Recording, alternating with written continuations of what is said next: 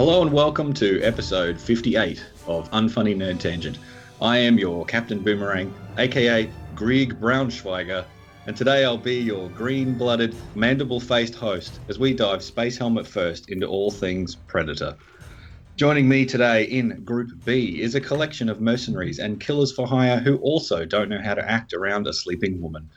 Firstly, he's a goddamn sexual tyrannosaur who ain't got time to bleed, mostly because he's too busy trying to unionize his co workers and prove a variety of conspiracy theories. Spoilers, he gets killed off early in this one, but he'll make a triumphant return for our Running Man episode. He's the Super Jew, Jared Robinoschnitzel. You are all a bunch of ugly motherfuckers. A former CIA operative and missing cabinet minister who's stronger than Billy, funnier than Hawkins, and crazier than Mac. He once fired off his entire arsenal and hit nothing. He prefers a hot and sweaty climate, and if thing things go bad today, he won't hesitate to activate his nuclear powered self destruct device. He's the Norm MacDonald of Unfunny Nerd Tangent, Mateo Moralenstein. I just pointed at Tim. I was like, this must be you. You're the only one at the table firing blanks. Firing blank. Oh, that's funny and poignant and scientifically correct. Yes. Not, Well not, done. Not actually true. Yeah. Oh, oh, oh. Yeah. Our next panelist loves to smear sensor blocking mud all over his body, and the rest of his high tech camouflage consists of wearing DC themed baseball caps to Marvel movies. He likes to tell terrible big pussy jokes. He loves chewing tobacco and can't wait until the eventual Predator slash Veronica Mars crossover. A man who certainly wouldn't ignore a, a naked Olivia Munn from AttackOfTheDad.com. He's Tim von Haagen-Dazs. I'm just looking forward to Aquaman. I'm just looking forward to Aquaman. The second one was an echo. Jesus. Jeez. Oh, God. Sad. I'm, I'm sitting It's across sad. from Jared. it's sad that I get that joke. anyway. Our latest guest enjoys walks in the jungle, hiding in plain sight and collecting the spines of his victims while rocking out to Little Richard. He's in town with a few days to kill, so he's our baggage now, and his first assignment for Unfunny Nerd Tangent will be to bring in Sprung. Preferably mint in box. Please welcome to the show for the first time, Vance McKimmon God, I hate being friends with you guys. That- that- that's fair. I can't say much about. That was so uh, okay, so Vance, welcome to the show. Uh, since it's your first you. time here, would you would you like to tell us a little bit about yourself? I understand you're you're a big Predator fan. I am. I grew up with it, so it's something from my youth that I loved Schwarzenegger movies, you know, the whole works. So it was funny when this came out. I kind of threw it up and said, "Who wants to go?" And we had some friends that said they wanted to be there. So anyway, that's about me and Predator. and uh, you did you? I think we heard before you read read the comics as a as a young kid. I did have uh, quite a few comics when I was a kid. I, in fact, I, I'm sure I've still got them packed away somewhere, but uh, was quite a bit of a comic book uh, comic book geek as a kid, and and and had quite a few of them. So, yeah, I, nothing like I collected, you know, every every number in a series or anything like that. It just seemed to be one of those things. When I was at the local drugstore, I'd pick one up and always seemed to enjoy them a lot. So, but yes, I did have a lot of the Predator comics as a kid. So. What were they like as far as sort of continuing the story? Were they more like because I've I've only sort of seen them in passing. Were they more like um you you follow the predator around, or was it more like the movies where it's a bunch of human beings and then sort of the predator turns up? kind of i mean a lot of the ones I, I remember had it was on different worlds and there was actually humans with the predators so um, there was different factions of the predators and basically they were fighting against each other you know um, against other beings things like that so it back then it wasn't as organized as what kind of the movies are now i should say or at least it didn't seem that it was organized as much as that. But uh, i do remember that there were different factions and there were. I, I don't want to jump ahead into the movies that you know that we're going to talk about, but the fact that it seemed like now the movies are starting to go toward to like where the comics were instead of the comics being built around like the Alien versus Predator series and things like that. So Well, that's cool.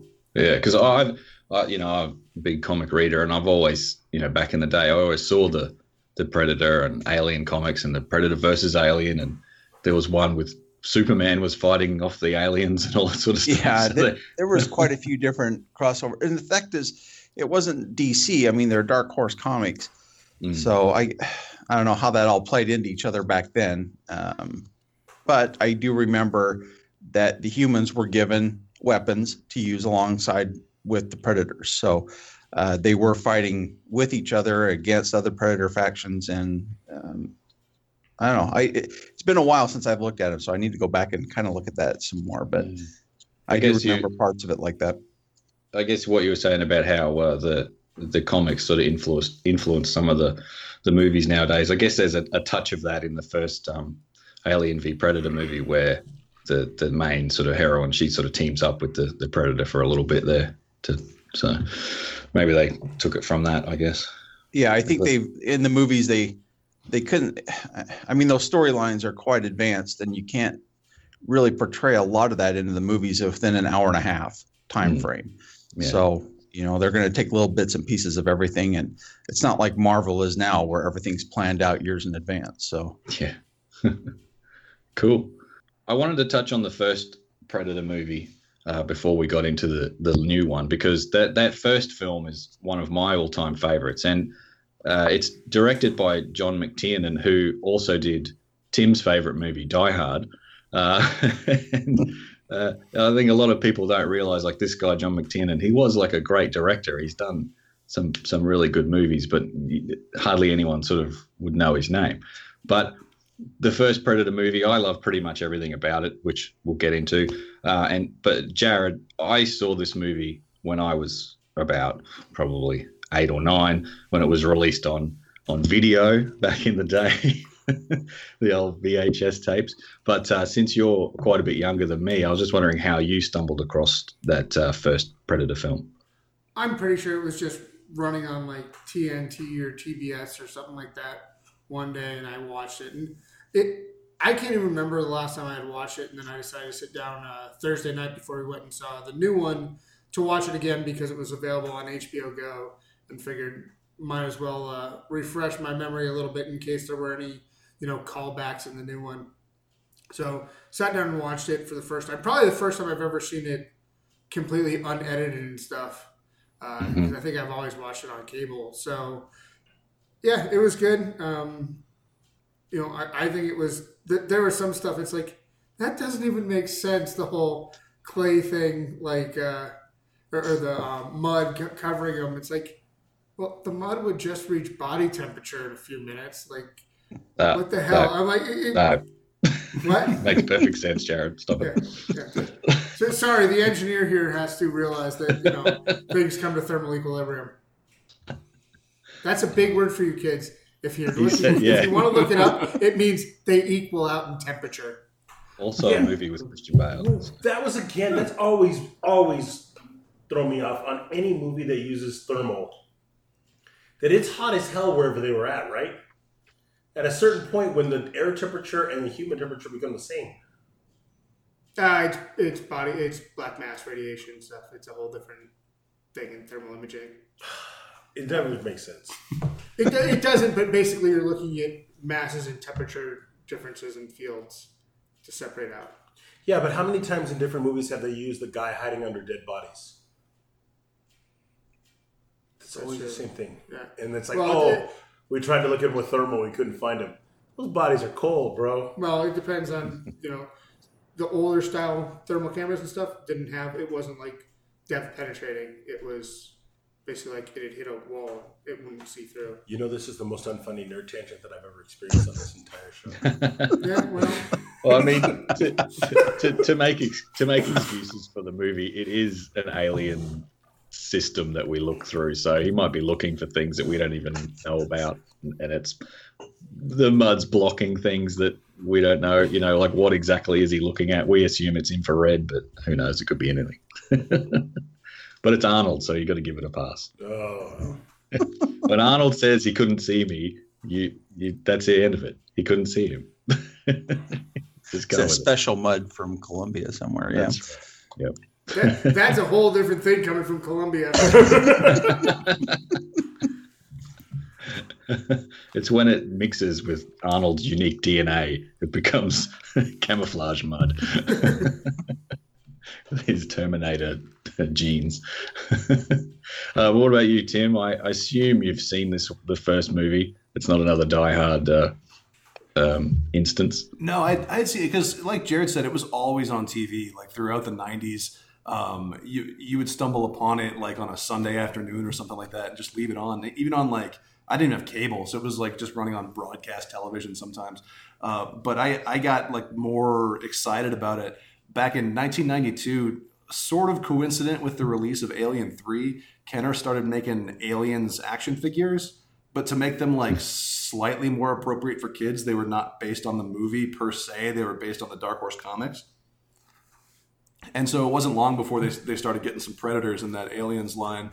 Um, and they were really like these action figures might be like the the pinnacle of mass market toys in the 90s. They were really nice. And so and so that that just sort of got me into the whole you know, as, as, as much as the Alien slash Predator franchise has built a universe, it really got me into that. Cool. And uh, Vance, I guess, like we said, you're a big Arnold Schwarzenegger fan in general. So uh, this one, I guess, it's sort of right up your alley as well, along with oh all, yeah. all these others. I mean, I was, oh geez, I was 12 when this movie came out, but I remember going to Blockbuster and running this stuff, you know, along with Running Man and everything else that he was doing back in the day. So he was kind of the big, you know, between him and Stallone, they were the kind of the big action guys back then. So yeah, watched watched a lot of his stuff, but it, I just thought it was quite funny that. Uh, you know, I haven't seen this movie in a long time, and the fact that Jared was talking about how you guys went and watched this last week before you this again, it brings back a lot of memories. Just thinking who was in it, you know, um, basically kind of what was going on at the time in my life, you know, as a kid. But I, I mean, Tim talks about the toys. Um, I do remember my cousins having the actual quite large um, alien toys like action figures back then and i, I do remember the quality thinking back about it now the quality of that stuff was was quite intense i mean the everything moves the jaws would come out you know i mean it was i wish i always had those toys i never did but i think Yeah. every generation of, of of people look back at the toys that their kids have and go oh i wish i had those toys when i was a kid Yeah. i know i do that like i see the, the, my son's stuff and i'm like oh man that would have been awesome and then i remember my parents saying the same thing about transformers and masters of the universe like oh we never had stuff like that yeah it's It's, uh it, it- you know it's different between those alien jaws and your mom? oh jeez uh-oh we're gonna have this I, I, I, don't, really, I don't really have a punchline to that. Oh, I, I figured oh. somebody, I figured somebody Ooh. fill it in. I thought you were going to pitch that one really well. I was like, oh, here we go. I just figured that was a a joke good. is that what it is I, I just, I just figured that was a good setup. The aliens' jaws open Oh. really wide. Okay, we got to take a detour for a second. is that where you have how to come in funny, and say, how funny was this one versus every Oh single my- other Predator instance? It was funnier than some comedy movies I've seen lately. Oh, I laughed my ass off watching this movie. and it and it all started with with uh, Key Yeah, sitting in that. Oh man, I don't bag it on Thomas Jane and him with the eat pussy. how do you how do you get yeah that was that was real touch and go with that that got dark real quick when you're gonna make fun of someone with tourette's you're gonna make fun of someone with ptsd you're gonna just that's really kind of a dark place to start but it worked it so worked I just love that they use it as a distraction between uh, to get the guards back there. What's the difference between what, what are you? yeah, your mom- it was a joke you're, what's the Was difference between a joke joke and six big, six big black men yeah, six big black dicks. yeah oh your mom can't your mom can take a joke or your mom can't take Your a mom joke. can't take a joke. That's what it was. That as soon as I heard that, I cringed, looked around, and I'm like, all right, we're gonna go down. We're gonna laugh at this one. And, and then the betting on. I told you she'd reach for the gun. I told you she'd reach for the gun. But that wasn't that, wasn't that a call out to like a past predator? I don't know. I I've only seen the first one. That, that, that's like they were making fun of like the fact that like the, there's always the stranded woman. I'm trying. Was it? It was like that was in one of the predators before. Like, oh, she wakes up.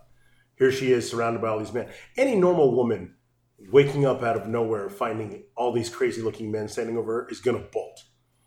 Right? I mean, that's like human nature. I mean, Well, in the, in the first Predator, the Depends. the, Is it your mom or not? the woman was just sort of taken hostage, taken captive by the by the crazy men. It wasn't like and then there was another predator where the woman was the hero. I think you're thinking That about That Alien. was Alien versus Predator. yeah, it A- yeah. Alien v Predator. Yeah. the, Yeah. the main character was. was Unless you're talking about yeah. Sigourney Weaver. Yeah. Yeah. Nobody, nobody, nobody's gonna touch Sigourney Weaver. She's the most badass person to ever fight an alien in the world.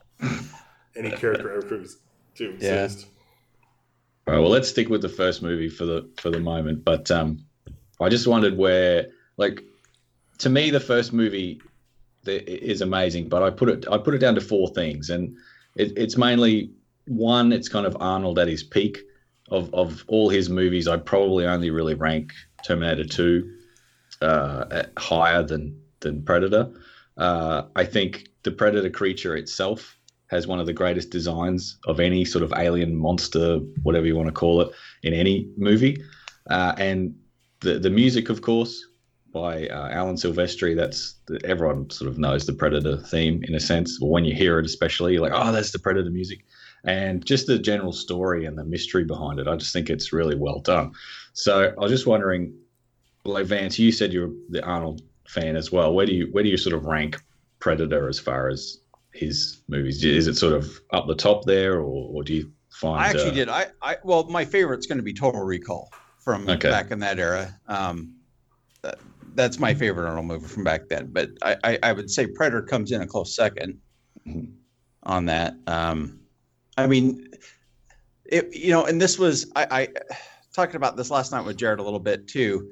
Um, how we're talking about the casting difference between all the different Predator movies. Um, that some just didn't have a great cast behind it. The new one seemed to have some really good acts in it, uh, some really good characters in it. Where the first one was the same way. And we're talking about how Arnold's in his prime in that first one. And I mean, we had we had uh, uh, Jesse Ventura was in it. He would he would have been in his prime back then too. It seems like who, who was the Carl there was Weathers. someone else. Carl, okay, yeah. So Apollo Creed, yeah. So Yeah. we've got him right after the Rocky movie. So he's going to be in his prime too. Um, so I mean, at the time, you had some really big names going into that movie. Has there ever been a uh, another movie that had two governors in it? two future governors? Good question. the, Oh, wow. the Running Man, the Running Man. Oh yeah, oh yeah, yeah, that's It's really the same funny. too in the same movie again. yeah. Yeah, But thi- that's this, why I mentioned it in the intro for you, Jared. Come on, work with me. yeah, I wasn't paying attention to that. That Yeah. it's been a long time since I've seen Running Man. I forgot Jesse was in that. Oh, it's so great that Running Man because it's so it's so terrible, but it's so great. I just I love it. What makes him so great is I think is Arnold's always got his one-liners in it. Yeah, that's what You know it is. that that's what Get makes that's the where the comedy relief comes. Yeah, Stick around. There's that one. There's that one line in it where he's like, "Oh," he just goes off, and it's like the normal threat, and then it just goes longer, and then it just goes longer again. Where he's like, "You know, I hope you keep that contract because I'm going to make you eat it, and then pull out your spine and all this sort of stuff." Like it just keeps, it just goes on and on and on. like it's amazing. I think my favorite from Running Man is Buzzsaw Split. But oh uh, yeah, yeah, and and Plain Zero. I love that. yeah, well. Plain Zero. Here he is. Plain Zero. That's back when he couldn't even talk. That's what was so hilarious Yeah. about it. It was just the the horrible thick accent that he had. Half the movie is him just going, "Arr, arr, arr, arr, arr." it's just that Arnold shouting noise. Total Recall's got a lot of that as well. Yeah. But yeah, Is I, there- is I there- like Total Recall. Is there a I movie like- though that is more like quintessentially Arnold than the Predator? Like it seems like this, like because even in Terminator Two, like he's not he's the hero, but he's not like the leading man. I, I don't know if there's a movie where he flexes more than he does in Predator. I I mean, Predator has the ultimate handshake ever. Oh, Like I, the Arnold. I didn't Carl realize I, I didn't realize that that That's right. meme, the, that like the muscular handshake meme, was was just a shot from Predator. Oh, It's him and Carl Weathers, yeah. Yeah. Yeah, so is it the quintessential '80s film? The '80s action film? It might be. Uh, Rock. You got that? It's either like uh, Predator. It's either that or Die Hard, I would say. Isn't Die Hard nineties? Uh, Dark, No. No? 88. Uh, Oh, The first one, yeah, would have been the end. Yeah. You got a lot of those like Stallone, like Rambo First Blood Part 2, that kind of stuff, just for the. It's the 80s. We just blow everything up. Look, there's a that's hundred exactly what I'm Russian. thinking. Okay, Yeah. You know, So Yeah, but, but throw- Die, throw Die Hard bullets out. almost represents a pivot to like a different kind of action movie. Yeah. because he's not all he's because because John McClane is not gigantically huge. yeah, it, it- it's a little more tactics than just Stallone- straight. Stallone and Schwarzenegger aren't going to fit in an AC duct, right? And Well, also, Stallone would. Well, Die Hard, D- d- depends. Does he have his roids or not? yeah, That's true. the, the, book that, the, the book that Die Hard is based on is meant to be a sequel to Commando. Oh, so, oh really? Yeah, it's it's a it's a it's a whole thing there. They did offer it to Schwarzenegger, I think, at one point. So it's like a whole. Schwarzenegger couldn't fit in an AC duct. And first off, where are all these amazingly large AC ducts? I've never seen them in my entire life. Yeah. They're, they're in buildings. They're, In they're, they're every up in the movie- ceiling. You know, yeah. These five foot wide AC ducts where people can fit in them side by side and talk to each other. Uh, They don't Nakatomi exist. Plaza, they they There they're no expense. Yeah. Those those structural engineers from the '80s, man, knew how to build stuff. It was back before AutoCAD was really good, so you couldn't tell. You just had to kind of guess. drafting when- by hand. this opening about five feet wide. There's no security flaw there at all. It's not going to stagnate the airflow in there at all. No, man. Let's do this. I think you're right, Tim. Though I think this is probably the most like this is probably the most Arnold movie of of any Arnold movie because he's he like you said he's got all the flexing, he's got all the like look at me and all that sort it of stuff. be- but then he's he's he's also got a lot of quips and stuff as well. There's a couple in there, like you know he throws the knife into the guy and he's like stick around, you know, like just shit like that. Last Action Hero had a lot of that too, where it was Yeah. Arnold playing Yeah. Arnold. playing- No, Yeah. I'm going to But But that, was, disagree. but, that, but that I mean, it's, it's it's so meta that you couldn't you couldn't put it in that category Exactly. of most Arnold because it's it's too much of a nod to itself. Also, also Shane Black who who plays Hawkins in the first Predator and directed and wrote, I guess, the new Predator. Uh, was a writer on Last Action Hero. Also, uh, Iron Man, right? Yeah, Iron Man three. Yeah. yeah, and the first two Lethal Weapon movies as well. And uh, and the Lost Boys. I guess that was that was the uh, the big one because he teamed up with the same guy to write this Predator movie as he did with the Lost Boys. And, and renowned friend of uh, sex offenders. Yeah, that's that's what he's most famous for now. it's Like forget his forget his whole film career. He's not famous for his, his terrible vagina jokes. I like I like Mateo's act over here. It's just one. One. I'm friends with you guys, so there's like at least got to be some sketchy shit happening between anybody we know. None of us here have Not- not criminal like records. I don't Yeah, think. no. Uh, yeah. I, I'm not having to register anywhere. Yeah. No. no, yeah. Olivia you, Munn bro. might actually work with me. Yeah, She wouldn't want to talk to me, but she might work with me. not in the same scene. I was in a movie with Olivia Munn. Do you have any scenes together? No, I didn't. No, you know what, Greig? I'm going to disagree. The most quintessential Arnold Schwarzenegger movie is Pumping Iron. Oh, yeah. well, That over Conan the Destroyer.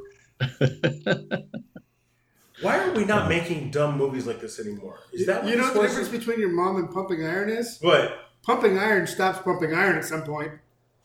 Nah, that didn't work. Oh man, yeah, oh, no. yeah, yeah. shit! I was trying. I was smiling, hoping that one was going to get over the fence.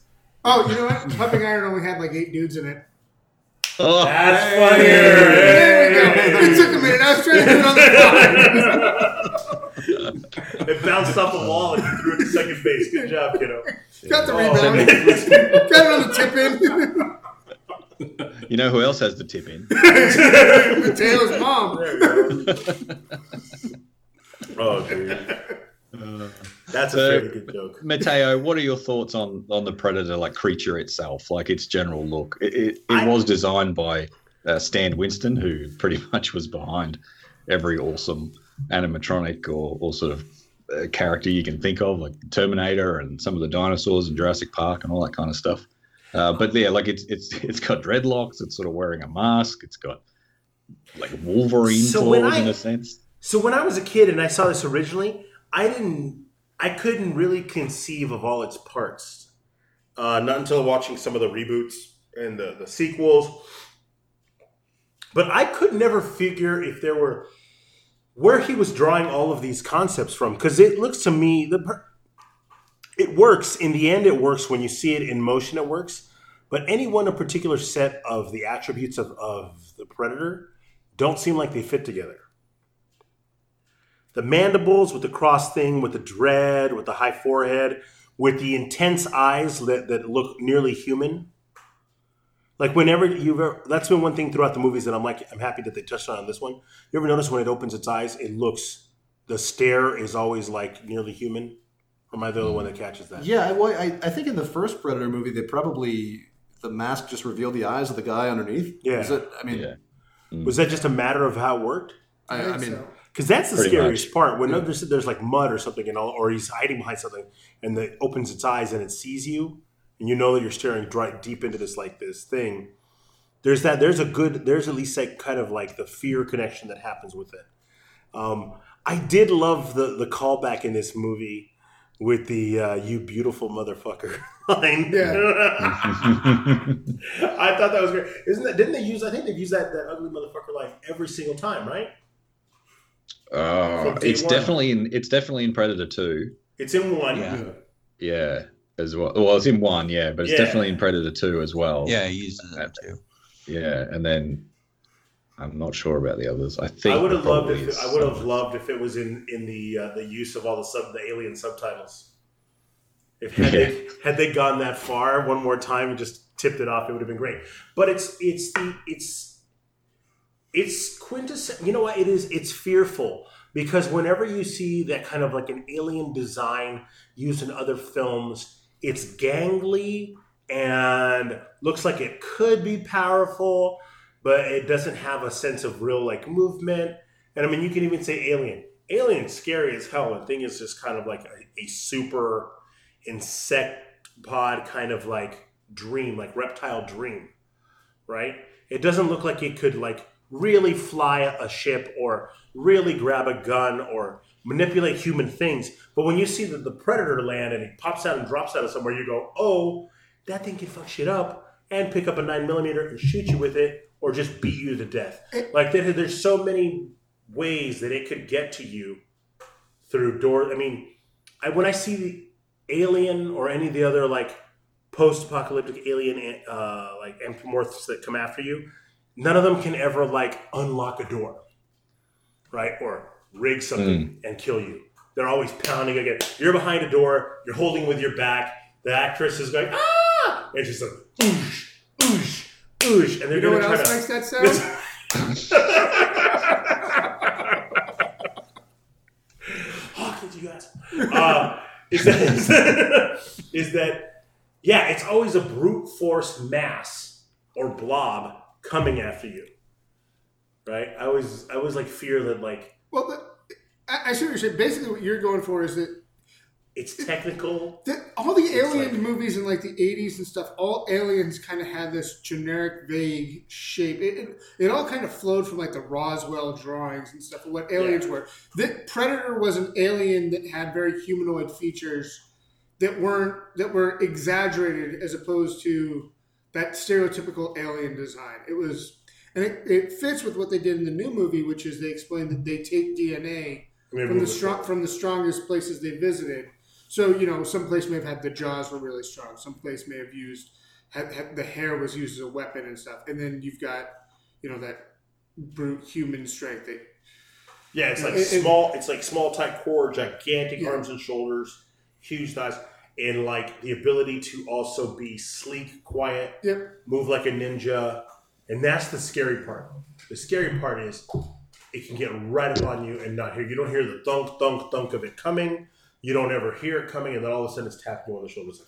Like, Well, r- r- really, the, the cloaking was the scariest part, but yeah, Yeah, and I find I, with the cloaking, I find that they sort of have almost ruined it a bit now with the newer movies, where like they could they make it clear that characters can see it, like even when it's cloaked, like we can see the sort of the shimmer effect and sort of that green screeny. Uh, whatever it is, but like that, they sort of make it clear now that like, oh, characters once you've sort of spotted it, you can still see it. Whereas in that first movie, it was that you're not sure what you're looking at. Like there's that one scene where uh, who it? I think it's Mac and, and Dylan. They're sort of like hiding under the the, the trees, and and they're they're looking up and pointing at it, and you can. He's like, "Look, there it is," and you can kind of see it perched on this branch, but only just, and it's only when it sort of moves you can kind of see it, but only just. So you still have that like, oh, you're not sure what you're looking at. Whereas like in the later movies, you're kind of like, oh, there it is. Just sort of, I don't know whether it's a case. Yeah, you would think that an advanced alien civilization, given more time, would have increased their ability to, to cloak.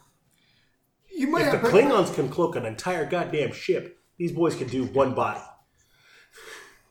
I mean, Well, they haven't come. there is- Maybe they haven't come across the Klingons yet. But once they, if, you, if you recall Mateo, though, uh, he does cloak the ship. Yeah, the ship cloaks Oh, he does cloak out the ship. Yeah, And it still has that same stupid ass shimmer effect. Is that for us? Like, see, that's the thing. Is it is that for the viewer, or but but but Greig makes the point that the characters see it and and and acknowledge it, and that's how they used to target him, and they they pour like blood on him to catch him. But At the same at the same time, though, that first movie, I mean, we're ta- we're ta- we're talking like almost like Super 8 filming back then compared to HD now. So I'm back then it was the best they could do in a jungle. By the way, with low light well, limitations. here's the thing: what they could have done is just not film anything at all there, and just have them shooting it. Anyway, well, they filmed fast. it in Puerto Vallarta, Mexico, which this is how popular Predator is. You can still go there, and the place where they filmed it is now a zip line and water park. Oh, nice. Yeah. But there's still predators roaming around. They're just called Well, the drug they do have several of the original, uh, like the cast work, like stuff that was left over. They're like, oh, we have all this stuff left for the movie. That's the big claim to fame. They, they, they still have like like. Jim Hopper hanging from the tree. the homie Jim Hopper, Hawkins, Indiana. that's it. I'm waiting for it. Eventually, you know, at the end of Stranger Things, he's just going to go, "Oh, I found some other monsters to hunt in, in the jungle," and then, Yeah. oh, Hey, guess what? They're gonna make me a green beret. yeah. Well, what? But yeah, I, I, I, what do you guys think about like it's sort of the the the predator kind of has like a character in a sense as well. Like they do have sort of this code of honor where if you're kind of helpless or you don't have uh, a weapon, it doesn't sort of go after you. or you're like, hot so naked they- chick. Yeah, I like how later on in, in the movie she has to explain this. She's like, "When so when the predator walked by me and I was in the shower and I was like totally naked, it didn't attack me." and, and I thought there was going to be some payoff to that. Yeah. Like they were going to have to get naked or something to avoid the predator. No, what she just movie were her. you watching, Jared? yeah, you know, I mean, but I think Jared is actually right here. It kind of points to something that's like that's that was wrong with the newest movie is that there just wasn't enough payoff to the things that it seemed like they were setting up. Yeah, like it, it seemed like they made such a big point of it avoiding her in the shower. Like it's one thing if it just avoids her in the shower. Yeah, The fact that she brings it up later to them to nothing, it was just To no avail. shit. Yeah. to no avail. Really, yeah. That's that's why I was expecting some sort of payoff to that. Were you thing. expecting another nude Olivia Munn scene that was more payoff? I mean, I really would have appreciated that. I'm gonna be really pissed if we didn't get that because of a fucking sex offender. no, it No, was, that's it the was scene a that different- got- no, No, it was- I that, that think scene. that They explained that that scene was just something where like some dude was like harassing her where she was jogging through a park. It was like early movie character development stuff. It wasn't. Uh, So wait a second, wait a second, wait a second. Let's stop yeah. He cast a sex He- offender as a sex offender. yeah, basically. right. He, he Oh, cast a sex offender as a creep. For He was method. sake. And, and it it was was method. He consulted Stanislavski method and just wanted to make sure that that was the right person to go with. Yeah. I don't know.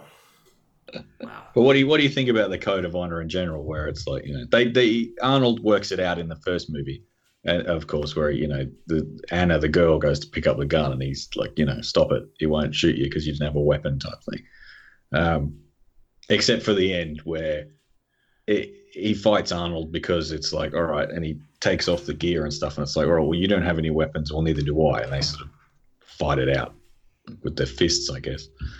Um, but yeah, I just thought that was a really clever kind of like normally monsters are just monsters, you know, whereas the, this predator is it, it is more of a, a human sort of character in a sense. They do have like not thoughts and feelings, but you know what I mean. Like they there is more to them than just kill, kill, kill. They're not a Terminator, for instance.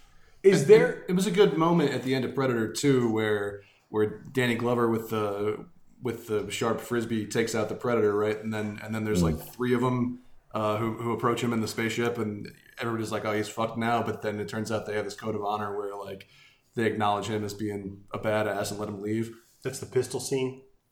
Yeah. They give him Yeah, something. yeah, they do. They give him the, like, the flintlock pistol. let him walk out. Do we have? But but doesn't oh go ahead, Matt. oh no, do we have other alien encounter ones that have like a, an ethical code? I don't know where. What are their? Or is everyone just out to just kill you? we I mean we talked about the Klingons before. They're kind of always about, you know, oh, there's no honor in this killing and stuff like that. But that's every every sort of alien race in Star Trek are basically like people, like human beings. It's not really any sort of monster aliens. Everyone else is on a smash and grab mission on Ear- on on, uh, on Earth. Mm. Smash and grab resources. Smash and grab for fun. Crash Unless you're land the by Borg. accident. Assimilate. Yeah. Yeah, that's true. the Borg are probably They the just only want to ones. take yeah. over. Yeah. Yeah. They're about Wait. the most evil thing in Star Trek. But this brings up one of my favorite parts that I was giggling about this morning, even when I woke up. That at several times in the movie, they're like, "Wait, that's not a predator." It's it. Well, you, you know what that joke is? Is because the original movie title was Hunter. That's what those are, right? Yeah, it's because that's what they were, and they decided that wasn't impressive enough. We like Predators better. They're more like what did she Yeah. call them? They were like The- the- bass fishermen. What was the Spanish name for him? It's like Diablo Cazador de los. Uh, I don't know. oh, when they talk about them in the first one, Yeah. oh yeah, like Devil Hunter. Yeah. Yeah. But yeah, that, that, that's where that comes from. Is that it was But even originally- when the even when the batshit crazy guy goes, "Wait, huh? That's not Right. That's not a predator. that's not a predator." Yeah. Yeah. No, this this nobody would have seen this movie if it was called Hunter. What? There was a movie called Deer Hunter. There was an amazingly beautiful film. Yeah, but it's not about a not about a badass alien monster. What would have been a better title for this movie over the years? There wouldn't have been one. Predator is the best fucking title. Yeah, ever. That's kind of how they made the joke in the movie this time. It was just like, No, no, oh no, no, no. we like that better, right? We liked it better. Yeah, it doesn't it doesn't have to all the way make sense. Who is that actor? Who is the actor, the black guy who's the head of the Project Stargazer group? Um, Sterling K. Brown. He Yeah. always he always plays my favorite kind of sociopath comical.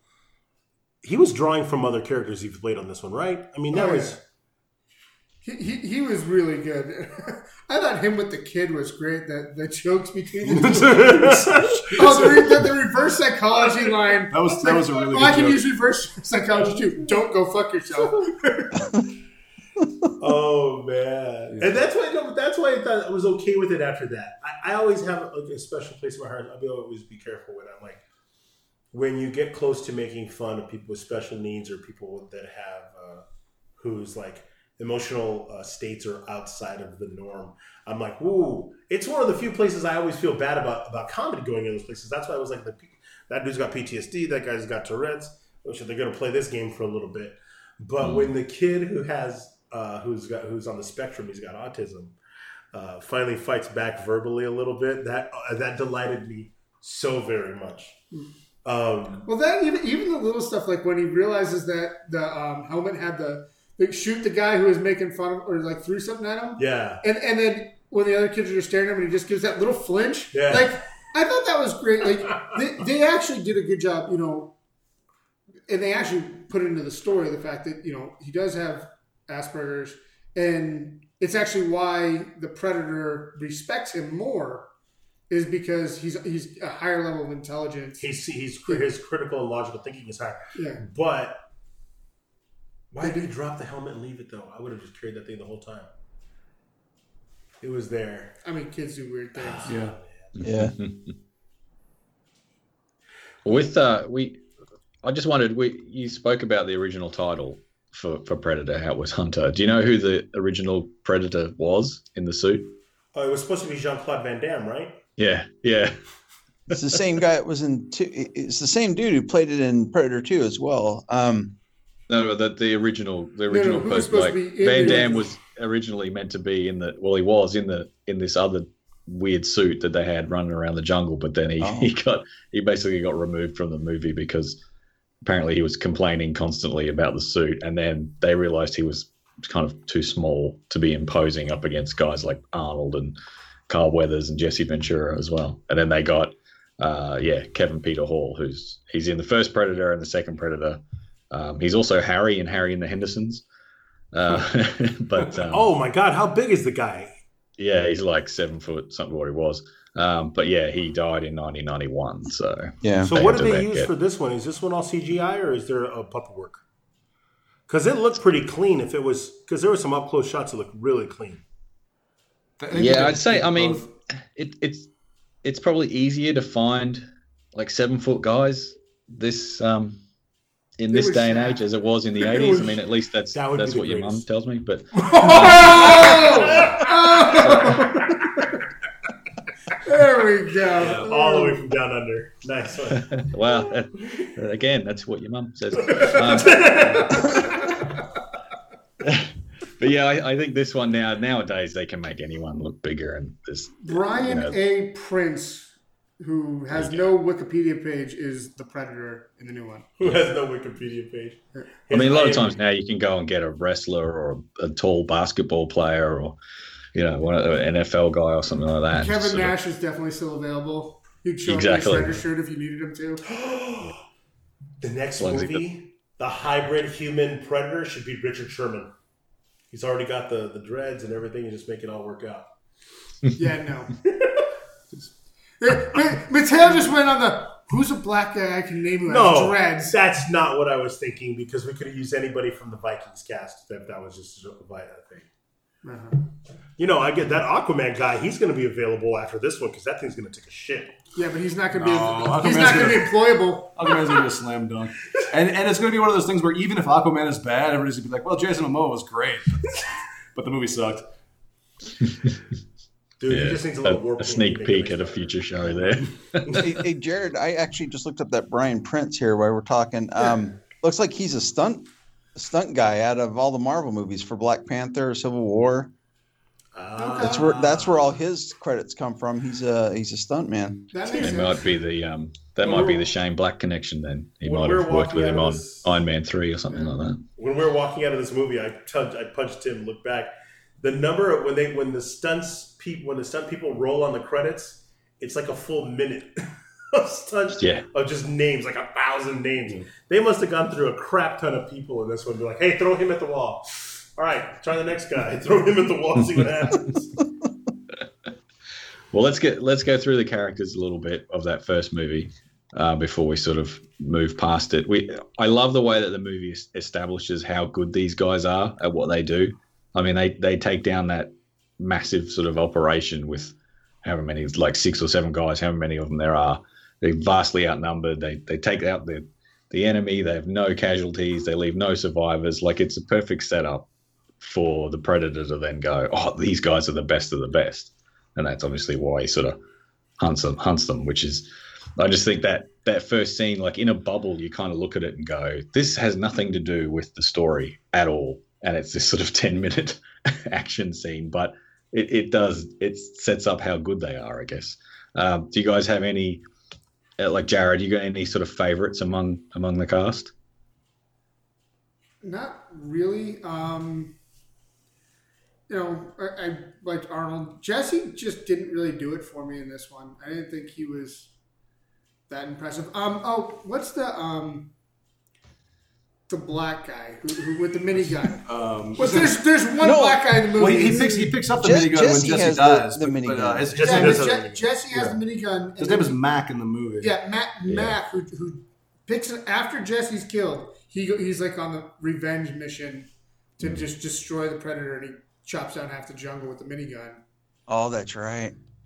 Yeah, he goes nuts. He sort of starts to, yeah, like you said, he, he goes on a sort of a revenge mission and slowly loses his mind. Yeah. But I, I, I do want to ask you guys about Mac and Blaine because there is a theory out there that maybe they're a little bit more than friends.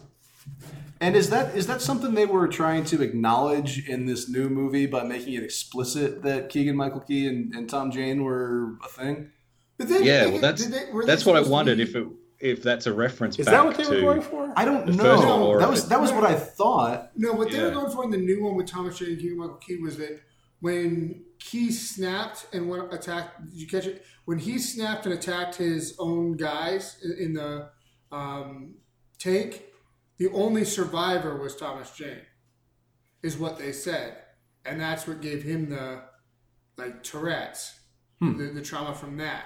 So they they were tied together through that. It, I don't think they were going for lovers there, and Yeah. based on everything that's happened since. I highly doubt Jesse Ventura would play a character who was gay. Well, he he he. By the time you get to that in the script, he's sort of out of the movie, so they might not. You know what I They mean? might Like, not have told Jesse. Yeah.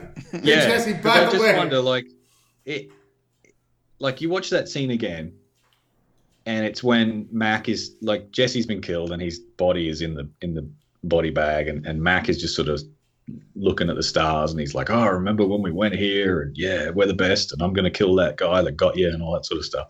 And then Arnold comes over, he's like, "Hey, get ready, we're going," and all this sort of stuff.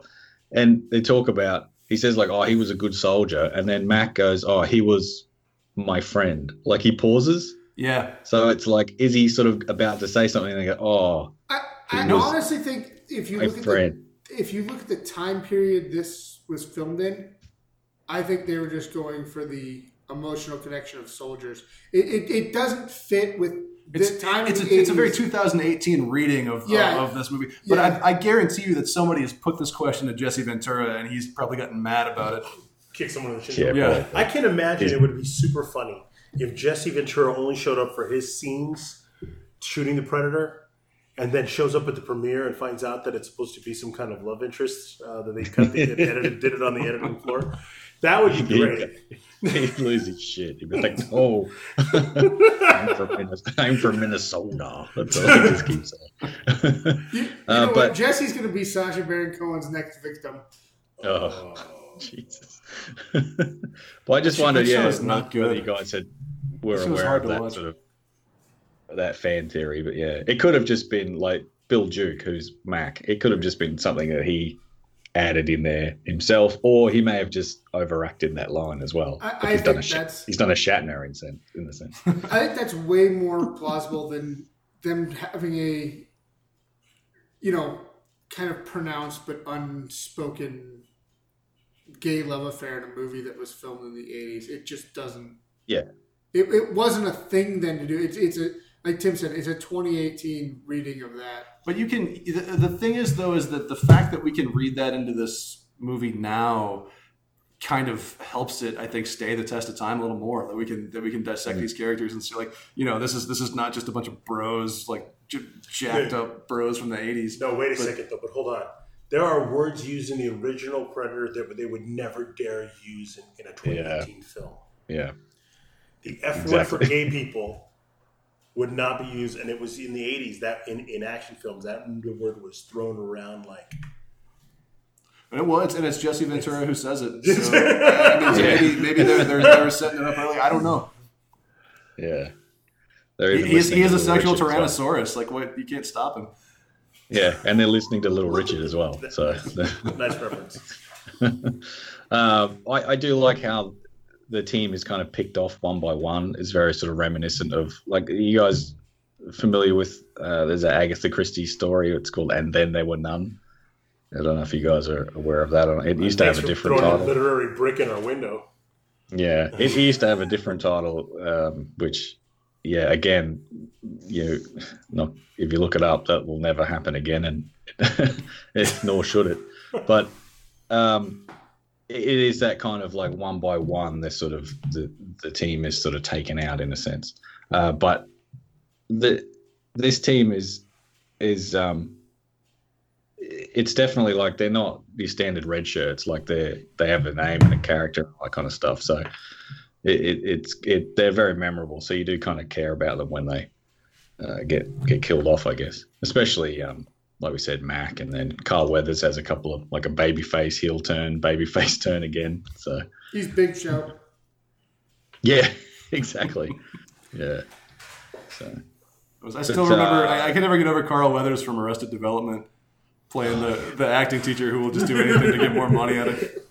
I guess when they were making Arrested Development, they were like, they, they didn't want to like embarrass Carl Weathers by making him look like he was so hard up for cash, but Carl Weathers thought it was funny, so he just went with it. yeah. and he, Happy Gilmore as well. You can't. You can't uh, That was good. That was a good role. Yeah. Uh, I I find like yeah that first movie it's pretty much perfect. I think it's got it's got that great three act structure structure in the sense the first act sets everything up. The second one is all the guys getting picked off, and then the third act is that we spoke about the big sort of Arnold climax at the end. So yeah, I, I don't I don't think there's many sort of action movies in general better than Predator, uh, but but yeah, I just wonder how you guys uh, are you guys up to speed on on sort of the other films like Vance. I'm I'm assuming you've seen Predator Two and AVP and all that as we spoke about before.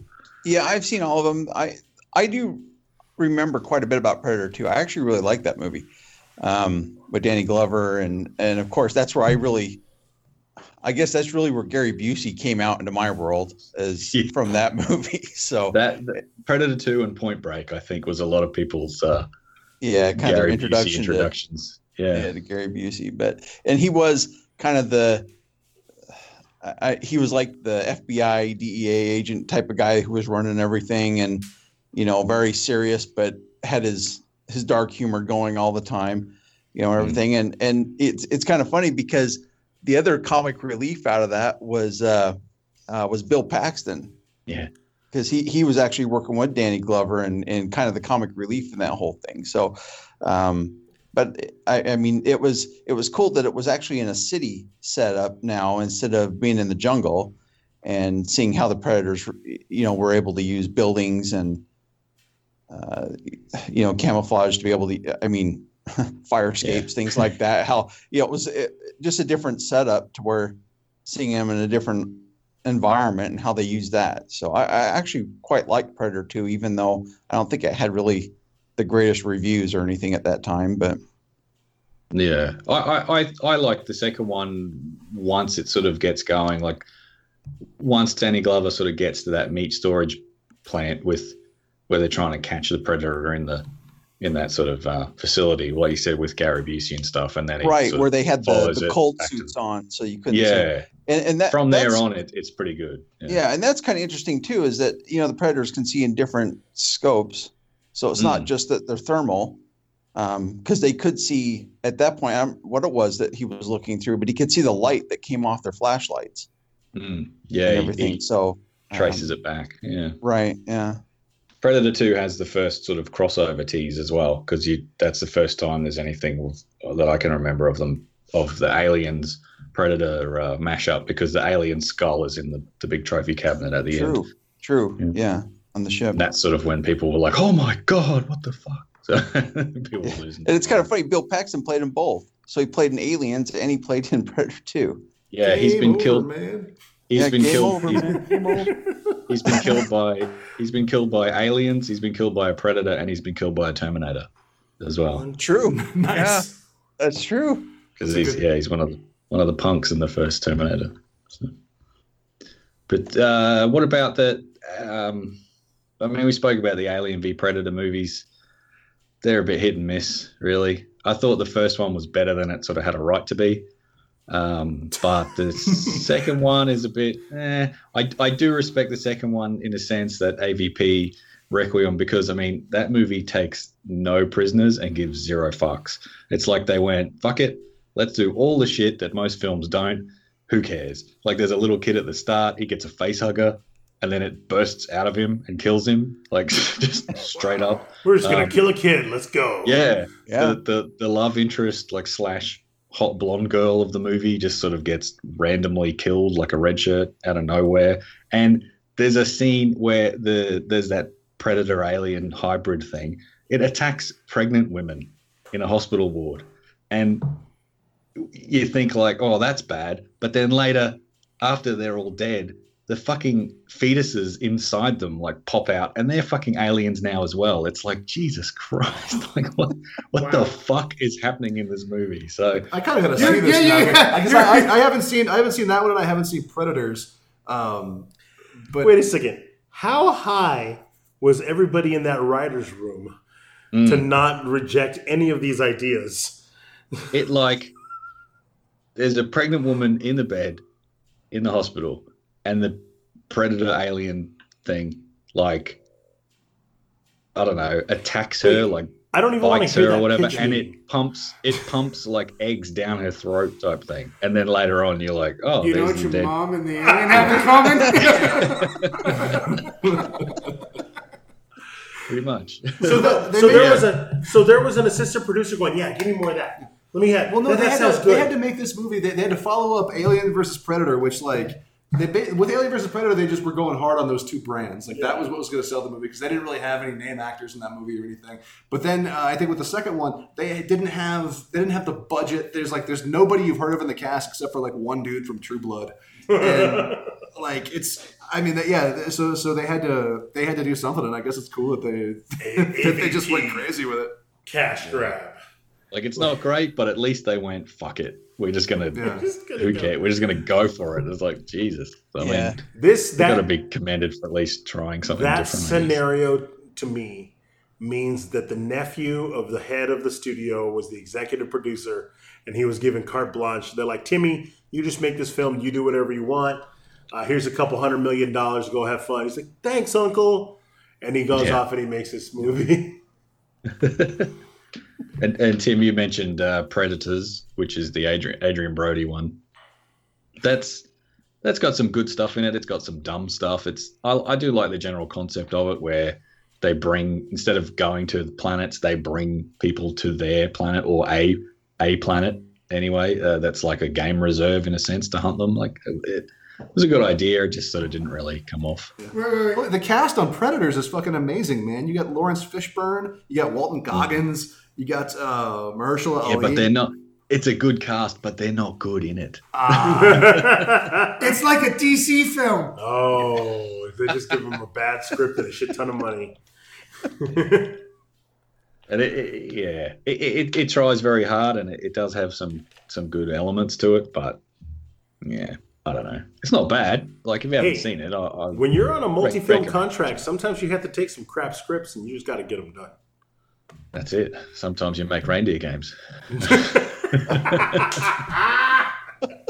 Reindeer Games is so good. It's so much fun. Yeah, I, I like it. I like it. It's just What do you say to Santa's dwarves? oh yeah. It's better than Batflex. Dude, there was there Reindeer Games was so bad that, that even Ben Affleck made fun of himself in it in, in several uh, in the next two Kevin Smith films. It's it's re- it's really fun to go back and watch Reindeer Games though. We're like Yeah. we're talking about great Christmas movies. Reindeer But wait, Games. wait. Is, remember, he's like, sometimes you make the Christmas film, second, then you make the art film, then you do the film where you have to help pay a friend back who helped you when you were in college. Didn't uh, Yeah, that movie give us the Sometimes I make first reindeer. first appearance of Charlize Theron naked? Wasn't that Reindeer Games? she's at my no. Well, she was she was naked in like two days in the valley, which was. Well, I, I, I don't know why. here, I don't know why. Mr. Yeah, Mr. Over here. Yeah, I just would have. I just I went to college with Adam Hess.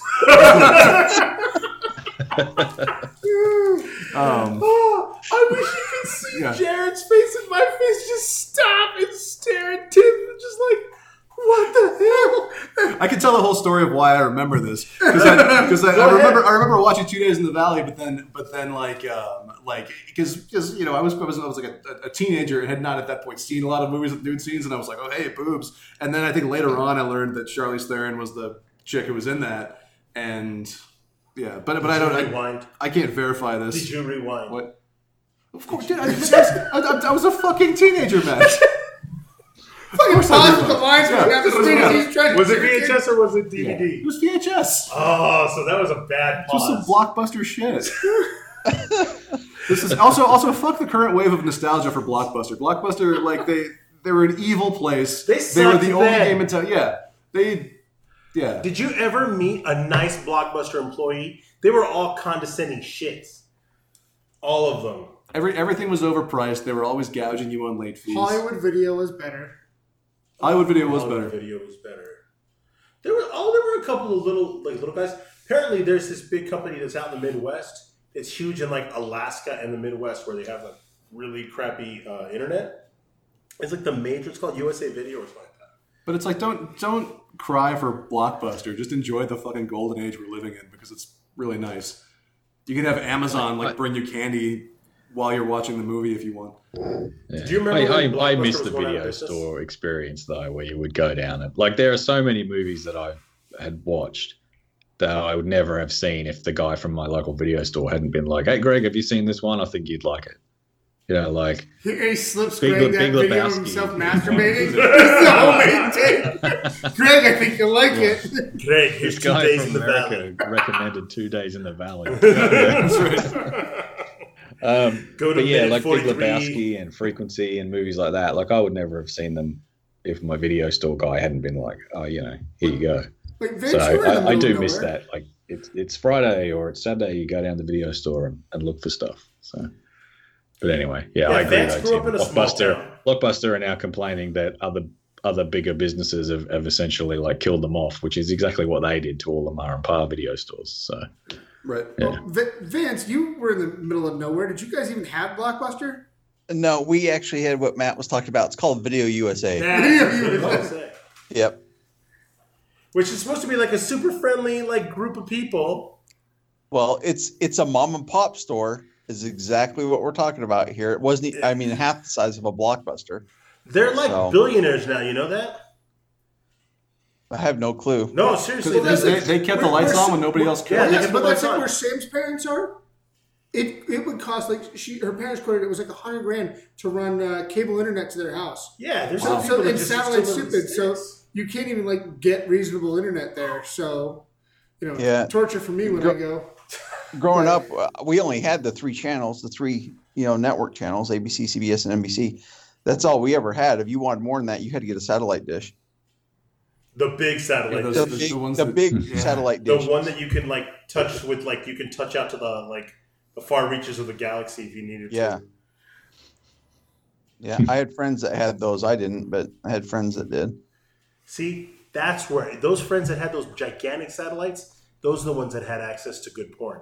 Not watching Yep. Two Days in the They- Valley. they with No, actually- that's, that's, that's, I didn't even have Playboy I didn't channel. even have cable. I didn't have HBO. Um, HBO, which is discontinuing its late night. That's what people should be uh, sad about, not Wait, not? Blockbuster Video. Yeah, they're, they're, they're getting rid of it. Well, it's, it's kind of been relegated to a dark corner on the HBO Go app and Yeah. stuff, and like they're not actually showing it. And Well, and they're, like, nobody's nobody's watching it on the HBO Go app because you have to share that app with your parents. Yeah, you, you, everybody's sharing that with family. Somebody wants like resume watching like uh, hey Tim, why Sexo were you- Urbano or why- whatever. Why were you watching Real Sex episode twenty four? It was, be- it was because I didn't get to watch it as a kid. It's one of those things. It- you- I never got to see real sex as a, as a child, and now like there's no real reason for me to watch it. But it's like, God damn it, I'm going to sit down. I'm going to watch Real Sex was- It's gotta be one of the saddest moments to see what sex was like in the 80s and 90s. Yeah, it wasn't wasn't good. We really took this on a nerd Oh tangent. God. No, Wow. for sure. Yeah. You know Yeah. why? You know what it is? That Go app where nobody wants you to go into, that's that little room in the back of the freaking video store really with the, the curtains that you were never allowed to go back into. with the with the They- velvet curtains. They yeah. didn't even have that at Blockbuster. You, you know what the difference between your mom and that little back door is? Anybody can get through the curtains. Dude. That kind of place. This this meme this is getting good so good that I don't think you need a punchline anymore. Just have the setup. Just go with the setup. Just go with the setup. It's, it, it, it's the new. That's what she said. Yeah. you know what the Yeah. is? That's gonna work. That's gonna. I, I can see that doing going for at least three or four episodes. How do you guys? Uh, what do you guys think about when they announced the new this new Predator movie? I Like kinda- I, I wondered, I wondered if it was a good idea. I was sort of iffy on it until they said it was um, Shane Black, and then I was like, oh great, okay, I'm on board now. because back then people didn't know that he liked to cast sex offenders in his movies. Well, yeah, that's true. I I, think I, I, I don't know that after watching Iron Man 3, I went, oh, Shane Black, I'm excited. No, I, I, I was excited. Iron Man three is the highest grossing Iron Man for whatever that's worth, was- because it's a Chinese propaganda film. What? what? what? It's a yeah, man.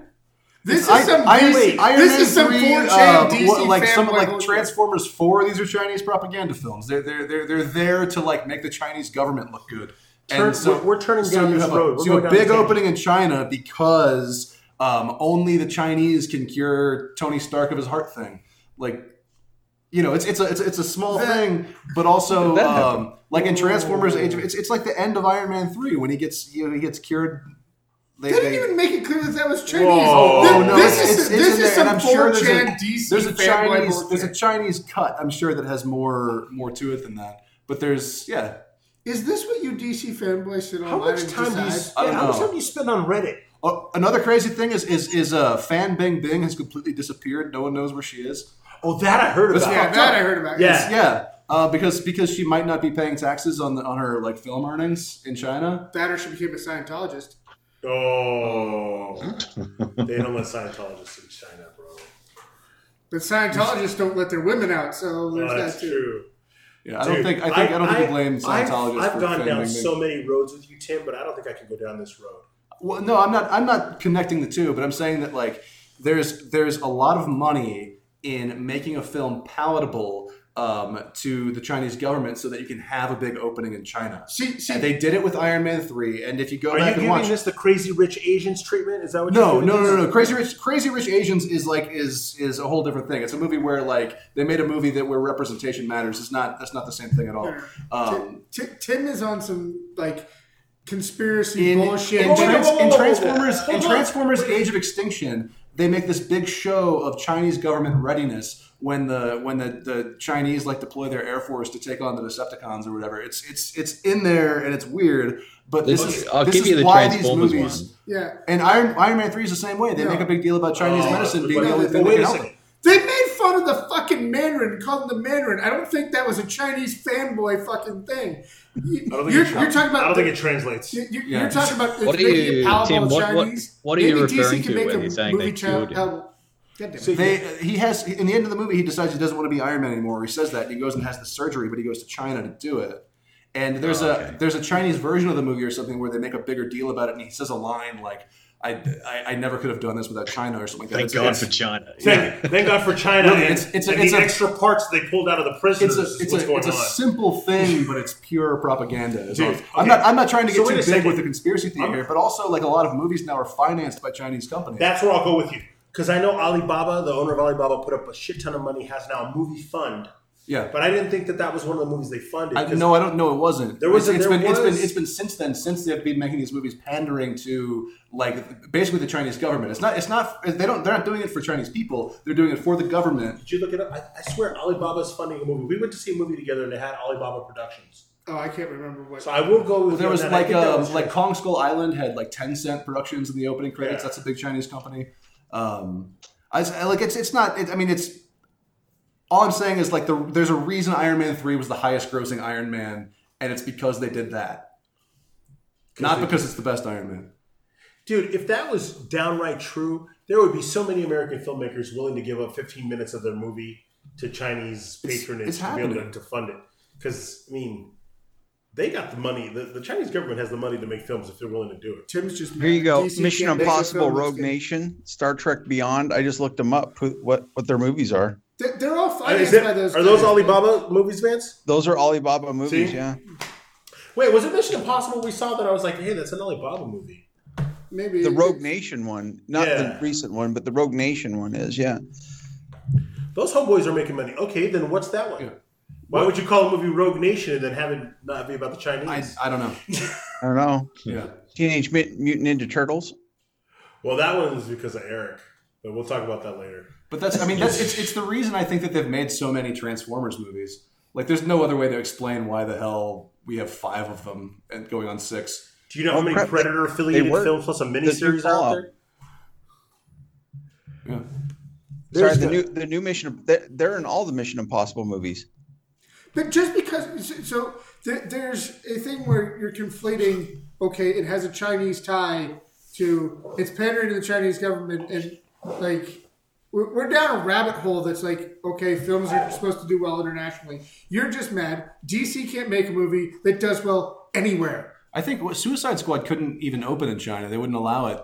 And um, Bless the Chinese government. yeah, Well, But- to but be fair, Suicide the Squad DC made money. movies made money. They just didn't make Yeah. as much money as they wanted to. And they were not, they're not. Marvel. Yeah, Yeah. exactly. But anyway, let's stick to the, the Predator movie. yeah. I don't know where I was Um, like really Yeah. going with that, other than other than uh, talking about Shane Black's uh, directorial history. credits. Yeah, Yeah, but I, one, they did once they said that it was Shane Black that was because we're going to write and direct it. I was I was a lot more uh, on board than I would have been if it was just some guy, you know, Roland Emmerich or someone. So, Roland Emmerich's yeah, the, Pred- the Predator is actually just a natural disaster. Yeah, it wasn't like, oh, we got this guy. Uh, you know, I think his name's Zack Snyder. Oh, no, no, we don't need him. or Brett Ratner, he could do Predator. Oh, fuck, no. Anyway, but yeah, I, I thought that the first half of this new movie was pretty great. Like I, I, I thought that uh, like the tone and the, they they brought back the music and, and used it really well, similar to the first movie, and the way the predators are portrayed. Like I, I thought it was a good follow on from sort of if you just went Predator, Predator Two, and then this movie. I think it sort of flowed pretty well. It's only when they got to that where they, wherever it was, all the, the team was hiding out on the farm or, or wherever they were in the stables or something. It kind of that's where it started to lag for me. And then the third act is kind of just it wasn't bad, but it was just kind of standard fair, I guess. So yeah. It But was, yeah, it was, I it still- got I still dumb like- too. It got dumb quickly. I think Yeah. just the yeah, I, I, I just thought like the, the like I like the idea that the team was being hunted because it had technology that the other predator like whatever hierarchy didn't want human beings to have. Like that's a cool little idea. They're not just hunting them for hunting's sake, but I, I did feel that sort of the movie kind of got uh, I don't know towards the end, and and it was like, oh, we haven't killed off all the team yet. So then they just kind of sort of haphazardly sort of snuffed him out. Like um, uh, Nebraska, I think was his was his name in the movie. Like his death, it was just like, oh, we don't know what to do with him. Oh, I know, he, he can just dive into the engine and crash it, crash the ship. Like that'll that'll do. Oh, just yeah. that was some of the sort of, I don't know, like I, but I did like the characters. So, yeah.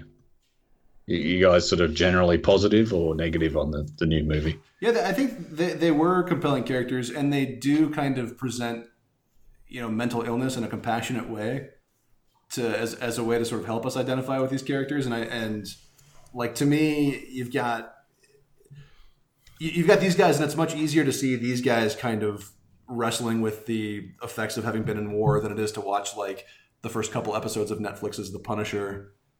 Hashtag not my Punisher. Fucking my Punisher is Tom Jane over here. Shout, shouting out whatever comes into his head. I knew we'd fucking talk about this. but yeah, it, it, the movie I- certainly earned its R rating with the new Super Predator as well. Like it just ripped people to bits. Well, that was pretty great. it? That was pretty Yeah. fantastic, though. Yeah. That was so well done that it, it, it caused laughs. Come on, there was a couple of those head rips and those couple of those those marks that you're just like, oh, oh, that was Yeah. good.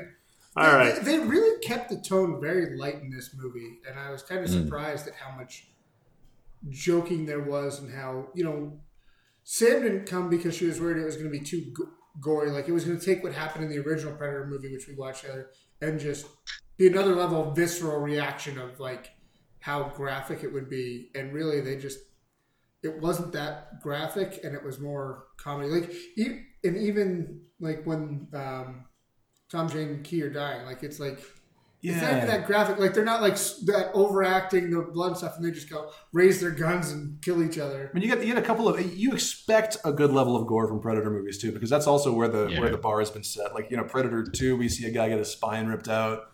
Um, well, every nearly every Predator movie yeah. has that. Yeah. Um, so so we expect you know we expect him to show us some like some gore we've never seen before. I don't know if this movie actually does that, but the I mean the gore is kind of persistent throughout. You know, we see a disemboweled dude right in the beginning dripping blood onto a cloaked predator.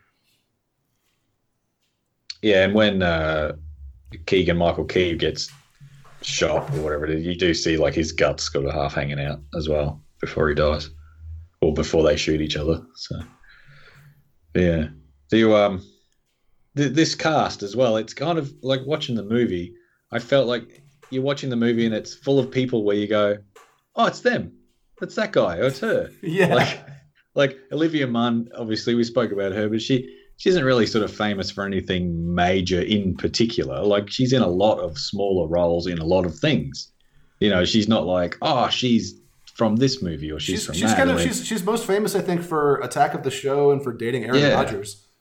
Yeah. So like she's in a lot of stuff, don't get me wrong, and it's not a knock on her, but it's just like she's not like, oh, that's so and so from that movie. Like she's not sort of got a, a name or a a definitive movie sort of behind her. But I, I thought they might have given her a little bit more to do in this. To be honest, she sort of just I don't know, runs around with the guys. I thought, well, like we've seen the macho army guys take on predators before. I thought they were sort of going to go in a bit of a different spin. Like, well, how does this like smart scientist woman handle the situation? But she kind of just sort of does what the guys do as well. So, yeah. But um, the the rest of the cast as well, like you've got uh, Boyd Holbrook, like yeah, he's in Narcos, but I, I recognized him as the robot hand guy from Logan. And uh, you know, we spoke about you know Tim, your Punisher. Tom Jane turns up. Um, apparently, he has Tourette's in this movie as well because Shane Black has some form of Tourette's uh, in real life. Apparently, so yeah, it causes him to sign signatures on uh, contracts for sex offenders. yeah, exactly. but yeah, But uh, how- Keegan Michael Key, we know him from from his show, of course, and then like you get Alfie Allen turns up, or, or you know Theon Greyjoy. Yeah, Al- Alfie Allen has nothing to do. It's like it's like you have to Yeah. you have to remind yourself that he was in this movie. He just hangs Wait, around. what was he doing? Yeah, yeah, he was he was there. They, He was like, did he? Was he having like tech stuff? He he went and helped get the chopper, get the chopper. Yeah. Well, the choppers in this movie were bikes. But Yeah. there was also Wait, There was also a also, helicopter. where did all the goddamn motorcycles come from all of a sudden? they were sitting in the parking lot. They ran and got them. They were you could see the lineup of Indians. I didn't see it. I don't. I, did you see You it? missed it, but yeah, I saw it. yeah. and Yeah, they of a were there. They I did. wasn't unlike you guys. I'm not watching for the motorcycles. Oh, I was like, why are they all on brand new Indians that are fully, fully polished and fully gassed up, just sitting there waiting? Okay, that was the only time I had a stretch in the movie where I had to. But it, but it's like of course of course Alfie Allen is going to be the first guy to get killed off because he, he literally is useless. Yeah. but then, like uh, we said, Sterling K. Brown turns up. He was obviously he's in This Is Us, and he had a little cameo in Black Panther, and he was really good in that uh, People versus O.J. Simpson miniseries they did a little while ago. But he, he's a completely different character in this. I found than, than other movies I've seen. He's always sort of like when I've seen him, he's always sort of the stoic, like smart, rational guy. Whereas in this, he was like he was quite quippy, but he is that kind of like Mateo, you said he's sort of this weird psychopath government agent type thing. It, it almost didn't make sense how much of a dick he was. Like it, like Yeah. to, to achieve his ends, it might have worked better if he had just been nice to everybody. Yeah, I did, I did like him in this though. I thought it was it was a good role, but he he died sort of just like offhand too. It was like what? Hang on, like blink and you miss it type thing. So it was uh, a, a weird one. Uh, there's also I like that they brought Jake Busey into the movie as well, since Yeah. you know we spoke about Gary Busey being in, in Predator Two. It's sort of The, the whole, on. like our whole theater kind of marked out for that. Like a lot of people picked that up. And they just died Yeah, laughing. Like, and his, "Ah!" his his character name, like he's uh, we're they they tried I think to make several connections and callbacks to the previous movies to sort of knit this hodgepodge together into a coherent universe. It's a lot of retconning, but but he is supposed to be Jake Busey's or uh, Gary Busey's son. It, it, on the Wikipedia page, it actually lists him as that. It's not Yeah. like it's an inference. They're saying that Right. that's, what's happened. Yeah, yeah. Uh, now I'm not sure he, he say his name. Is it Trevont? Trevont Rhodes? Uh, he's in Nebraska in this movie. I thought he was really good, but I, I don't really know him from anything. Do you guys are you guys aware of him or what he's from? Other than he looks like Fifty Cent and uh, Yeah, because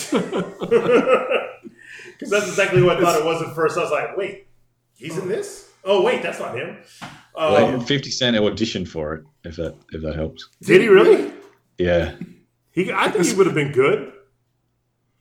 Yeah, what was this guy in? He was his timing, his comedic timing was fantastic. Yeah, he was really good. He was in uh, Moonlight. Who the Oh, there fuck you saw go. Moonlight? Well, it won the Academy Award. Oh, I didn't see it, but I figured of all people sitting around just like this just like every other every other uh, Academy Award winner. Like, have you seen it? No, no, no one's actually seen it. He was in Westworld at some point as as Bachelor. So I don't. I watched Westworld. I I don't remember him from Westworld at all. Uh, I don't remember him there. It looks like And then, uh, work's been like recently. the the last guy, the uh, the sort of the Bible thumper character there, uh, he was played by Augusto Aguilera. I don't really know him from anything either, but he was quite funny. Where he's like, "Oh, look, I made a unicorn," and all that kind of stuff. like, he had his moments. And then he gets, yeah, his death was another one where it was like, oh, we got to get rid of this guy. Oh, get his legs chopped off by the, the spaceship force field, and he can just float off into nothing. That was a really shitty way to go. Mm. But you got how do you feel like I find this movie its cast or its its characters like they did a it's the closest job to repeating what they did in that first movie where all the characters are, are quite unique and, and they've got good moments and they have their own little characters and stuff like that like uh, much more than than the other films I thought like you actually like give a shit about these characters like you said Jared about how um, uh, Keegan Michael Key and, and Thomas Jane, their their characters sort of had a connection and, and stuff like that. They sort of filled filled everybody in. I expected them all to die the whole time. Yeah, well, they've got to all Well, it's die. kind of a predator movie. That's why. Yeah. Yeah. yeah, What was what was what really stood out for me was just how much this didn't have the star. Like it didn't have somebody that you'd go, I'd go see a movie for that person. Like they, cast all these guys that fit the roles well, but nobody seems like you know like a film carrying star. Like you know, you could argue that in the first movie, you could have made a movie around Schwarzenegger, around Carl Weathers, even around Jesse, and you would have had name recognition. It didn't really exist with this movie. Like it didn't Well, have. I, I think that's, but I mean, like Sterling K. Brown is sort of an emerging superstar. Like Keegan Michael Key is is How everywhere many doing people great could look stuff. at him and tell him his name without having to go to Google? I, I mean, I, I, I th- that's what I'm I talking think about people would know it's- who he is, not necessarily his name, but I Yeah, think maybe- they'd be maybe- like, yeah. oh, It's he's, it. He's an oh that guy. I like that yeah. guy. I mean, everybody Yeah. everybody sees Tom Jane and they're like, "Fuck yeah, the Punisher." Yeah. But that that's you're right. I mean, if, if anybody was going to look at who's was cast in this, it would have been I recognize Olivia Munn or Thomas Jane. Those are the two names that are going to stick out more than anybody else in this in this Even film. Alfie Allen, you know, because there's so many, you know, Game of Thrones nerds. Yeah. But True. you know, you'd expect like if they were really trying to redo this. You- Well, I'm sure they offered him the role, but The Rock was just too busy to come in. Oh, the Rock. that. The Rock couldn't. He, he, he they'd have to they'd have to give this some like maybe Cena or maybe like some some like more. You wouldn't have given it to The Rock?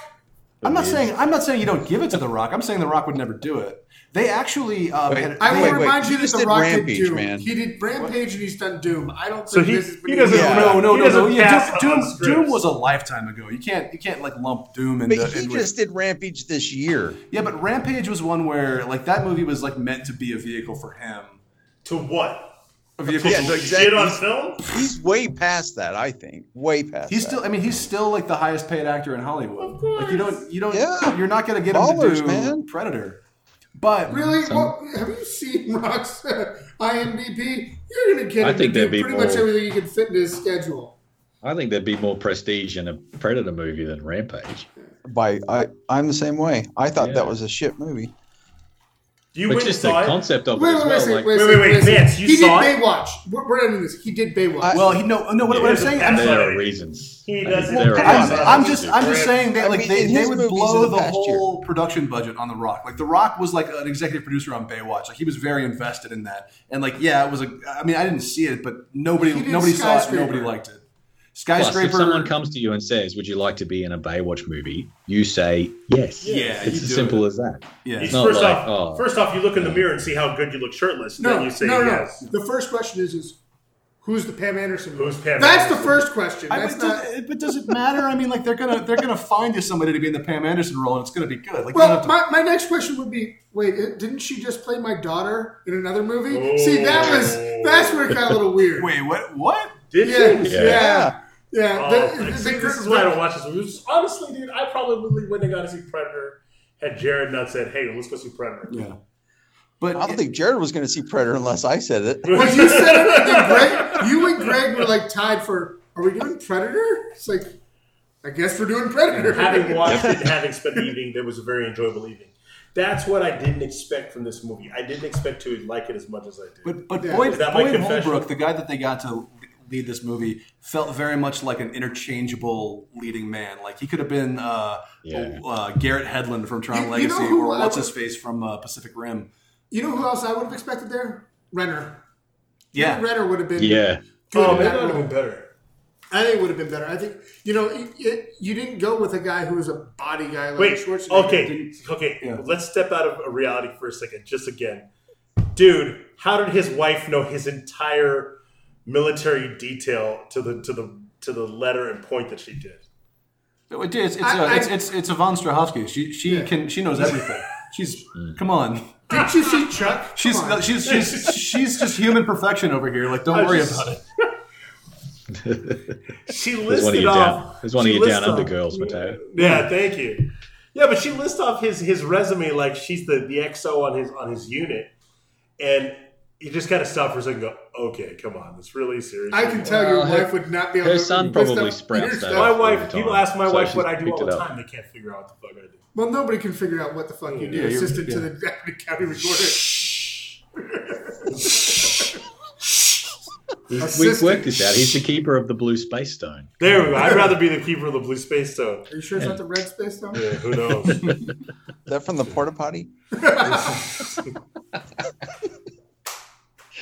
Shh, don't tell him he hasn't figured it out yet. Well, when it comes to porta potties, I think Tim's the man who needs to be uh, discussing porta potty incidents. Oh no, thanks. I was in a a, a, a porta potty when a my best friend drove a golf cart full speed into the porta potty. Oh, I've got I've got I've got some I'm like you want to talk about PTSD? Tim hasn't been able to Yeah. shit normally in a porta potty since. Thinking of, talking about not shitting normally. So he he he ingests alien technology like it's no big deal with a shot of tequila or whatever he was drinking. It's just a fucking marble. That looked pretty It big, was, my it was friend. good, I mean, it was almost golf ball size. I thought like Yeah. was. You know what the difference between him and your mom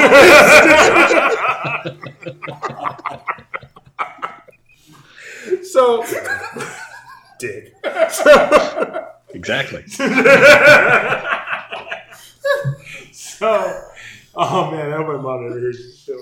Anyway, I'm going to send a link to her. on her realtor page. Um. Oh man, as if I'm not embarrassing enough. Uh, yeah, I mean, there's there's so many. uh, That's what I think I like. I like the fact that it was not.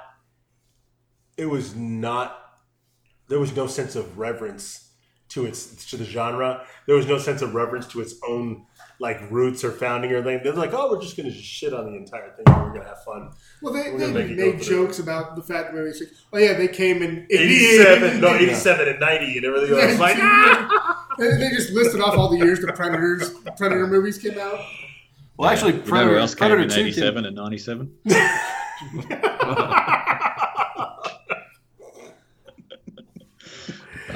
Uh, Jared's mom twice. That's how it's him and a little sister.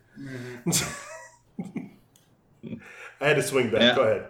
One thing with this, I, I always wondered, like, it seems like every Predator movie that they made since the first one, they offer a little cameo role to Schwarzenegger to come back as Dutch. And every time he looks at the script and he's like, "Oh, it's such a little part," and he doesn't want to do it, and he doesn't he doesn't sign on.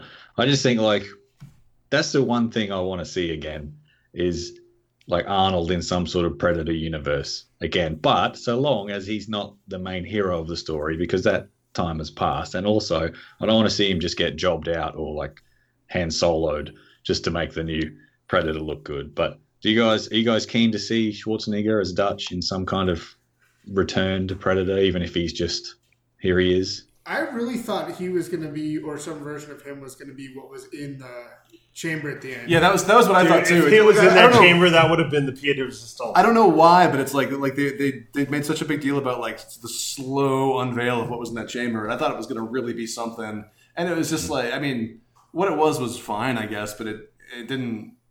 it was a Power Ranger suit. Yeah, Here, here's the thing, though. They really set that up for the sequel, and that was a very coffinish looking pod to where something could still be in there. Yeah. It looked it looked like it would hold a person. It was shaped just like kind of sar- sarcophagus type stuff, you know. Yeah. So And if yeah, if that had just been if that had just been Dutch, that would have been fucking amazing. Or CGI Dutch, like they did in the Terminator movie with, Right. um, with Christian Bale, where like CGI Arnold comes out at the end and he's all young again. that would have been cool. Well, I was sitting there See, the whole why, time. why would he do it? Why would he do it for Terminator and not for this movie? Well, that's what I wonder. It's like, well, I guess it's because like the Terminator movies, that he's got a main part. I guess he doesn't want to just do a cameo. He wants he wants to be like the hero of the story again. I suppose. Like he wants to be the lead. I think he also gets a financial interest on the Terminator movies. I'm pretty sure he's actually an Oh. executive producer or something like that. Uh, with yeah, Yeah, that that, that makes a lot of sense. And probably he's, he's been cut out of the rest of the Predator franchise Mm. beyond his first movie. I remember just with that that like pod scene. I'm think sitting there thinking, oh, they're like, here we go. This is what you need to stop the predators. And I thought, if this fucking thing opens and it's like three or four fucking alien eggs, like fuck this movie. That was But the then- other, that was the other thing that I thought it was going to be was like alien eggs. It was. Alien. yeah. yeah. Because thought, I mean, oh, because it, it, it makes Yeah, a lot that of sense, but but it's like they've already got pyramids full of alien eggs down I in would have loved to watch Tim scream at the at the screen at the very end of the movie.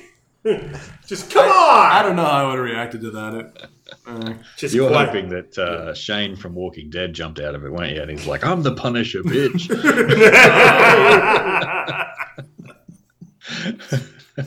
you're fucking Shane. You're just Shane. Yeah, but it, it I mean, it, Vance is right. It does sort of set up a sequel, I guess. But now it's like what? So now we've got a like a uh, uh, uh, what's That's what do they call I it? Like a What is symbiotic cybernetic suit. suit. that sort of now we're going to get Iron Man Predator killer. I guess Yeah. like yeah, I don't know. What, I I mean, I don't know if this movie's going to make enough money or or be. Uh, it, it's not doing well like Rotten Tomatoes and stuff like It's, that. and it's but- underperforming at the at the box office and its like early couple Yeah. of nights too. It's a it's a fun movie though, and and if you're you know if you have any interest in a Predator movie, it's gonna scratch the itch. I think. Yeah, I, I enjoyed it. Like we said, it, Yeah. it's it, it was definitely like you guys mentioned. It was definitely funnier than, than I thought it would be. But the, the first half of the movie does really seem like a, a, a genuine Predator film. Like I thought, oh, this is this is really good.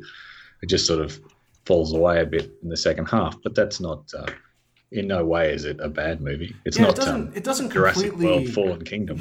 you know? it doesn't completely shit the bed, but it, it it does really kind of sputter out. Those mixed metaphors are a little Yeah. You know, you know what this movie and your mom have in common? yeah. they sputter out. Yeah. what? Uh, so where do we go from here? Like, is there anything you guys want to see from a new Predator movie, or what would you what would you do if you were like, Jared let's let's do another one? Olivia or just- Well, yeah. What you- always. More money. Or- At the end, does she just just jump on it and stab it in the eye? That's her whole plan. You know, Olivia Yeah. Munn and your mom have. Yeah, that's what I mean before, where it was like, oh, let's let, let you know now Olivia Munn's in the movie. She's meant to be this smart scientist and all that kind of thing, but then she doesn't really uh, uh, like. I thought, oh, she's going to come at the predators in a different way. Like, oh, let's let's sort of be more, I don't know, scientific about it, or come up with some kind of not a weapon, but some sort of uh, like, oh, if we use this on them and then that, like, it might be like a some sort of frequency that interferes with their helmets or something, you know. But it was just like, nah, I'm just going to jump on them, Right. stab them a bit, and get thrown off. And that's one thing I didn't like about the movie as well. The Terminator movies do it a lot as well with these big, imposing killers. Like they grab people and just hurl them.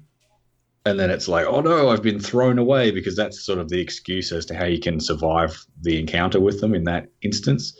Like, really, if you if the thing has got a hold of you, wouldn't it just then tear you apart as opposed to throw you six feet across the way? And there was a lot of that in this movie where the the know nothing soldiers were instantly killed, and then the, the main cast were kind of like tossed aside or or bumped over and then killed later. So you're saying he should have just killed Olivia Munn, like just ripped her in half? No, I just I just think that shock. that's what it would that's what it would have done. I don't think like it, why is it throwing people? It's like it would just and then chase after them like come here i'm going to kill you it's like you just had them and you threw the only reason they're 10 feet away from you is because you threw them 10 feet away like just kill them so Are we going to talk about the dogs? Can we can we rate Yeah, the I dogs? guess. The the the, the, the was- pit bull is a twelve out of ten. The predator dog fifteen out of ten. With the dreads. Yeah. With the dreads. is that what what what is exactly is meant to have happened in that with that second dog like is is it because it got shot in the head it kind of just went stupid and It was really Medium? just for setting up the joke about that he's really bad Yeah, at shooting shoot things in the head. But yeah, like did it did it just partially get lobotomized or something, or like uh, it didn't really make sense that it would just be friendly after that. I guess it is hanging around Olivia Munn, so maybe it's just yeah, whatever. it, it it turned. So yeah, what do you think about uh, like going forward, Vance? Like we said, you you were right into the well, not right into, but you'd read the comics and and stuff like that, and and you said that the the movies now are are sort of taking up a lot of the story ideas from from those comics from from 20 years ago. What do you think? Is there anywhere that like, is there anything you think that oh they're going to go here with the story? I that's a good question, man. I mean, I mean the fact that we have that suit, that exosuit at the end. I mean, was that the next uh, Iron Man? But I, I, I don't know. I mean, that, that really sets it up for a movie that probably would do better than what we have seen. I, I think. I, I don't know. I, I when when you want to see that suit in, in use. I don't know. What what about you guys? But I, I kind of want to see the next Predator if they're actually going to be basing it around that suit, a human using that suit. Yeah, if they if they really evolve what the predators are for the for the coming battle, you know, they also like weirdly with the whole thing. It was assumed it's like, well, humanity's coming to an end, and it's because of global warming. But the predators are coming too, so here's a fucking suit. Like it, they kind of it, it lost the point a little bit there. But I'd be okay if they were trying to do another movie where the predators have evolved a- and w- we get a new twist on the predator themselves, which is the reason for the suit. Yeah, see, see, fighting the predators with a suit should not be what we're trying to do. We should be trying to fix global warming, and that way the predators won't want the planet. So there should just be a movie about that, and they should call it an Okay, sure, Tim. Truth. Oh, fuck. I knew you were going there. I it, here's the way I kind of saw the suit. I, I thought it came too late. The fact that it only shows up at the end. Okay, this is where whatever. I almost said it. I almost went there. It- that was too easy. I was like, are, are we going to do this? Are we going to go one more time? Is this where we're taking this? so we all were on the same train on that one. I've, I'm drained. You know what the difference between you and your mom is? Wait, what was the second joke? He gets the mom joke, puts him through the door. What was the next one that got him? I can't remember. The second one was just as good. Yeah, And then they got going. God, it was. It. I wanted to remember it because it was a good one. So, the one thing I was laughing about of this whole thing is this. It all seemed very Magnificent Seven, like Seven Samurai. Like these misfits can create something great out of this group of shitty people. Yeah, I feel First like one. that's just kind of a. Which one? Yeah. The first movie is a bit like that as well, really. Like it's But they're still excellent soldiers in the first one. In the first one, they're still good at what they do. In this one, they none of them were good at what they did. mm. well, I guess, yeah. Except They're for him. unconventional. They're unconventional, yeah. Which I guess sort of helped. I guess like if you you're going up against a predator who, who is, uh, you know, analytical and, and has this sort of perfect uh, way of doing things and, and structured attack formations and all this kind of stuff. I guess like that's the you you battle that with unconventional thinking, which I guess is what they The unconventional that- thinking was having an advanced alien race that didn't put some type of stopping mechanism where their own weapons would fire back upon them. That maybe would have been. No friend or foe identification. Yeah. Yeah, well, no, it's, Maybe it's that you know, they probably they too. probably have their own NRA that is not into those kind of safety mechanisms. like you can't you can't have biometric controls on guns, man. That's a violation of the, The Predator, Predator Second Amendment. Yeah, well, because honestly, the gun lobby in Predator world, can you imagine how fucking powerful they are? They're huge. Yeah. They're, they they have unlimited resources. Well, and it's I mean their, their whole culture is just based around shooting shit. It's got to be the coolest convention ever.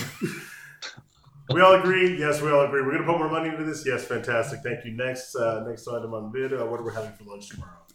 Humans. Humans. Cool.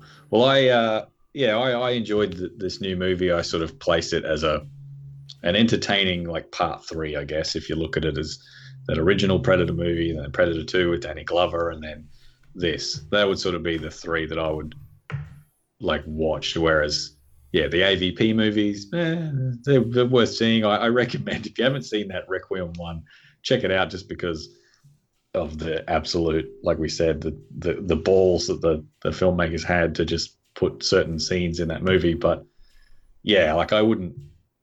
I, I I would say if you want to watch like a bunch of Predator movies, I would just go Predator, Predator, Predator Two, and then this one, The Predator. So, um, and then yeah, the Adrien Brody one, you, you- uh, it's worth checking out, but I wouldn't sort of. I would recommend this new one over it for sure. I think So- ranking ranking number three all time on Predator movies is, is probably the best anyone should have expected from this movie.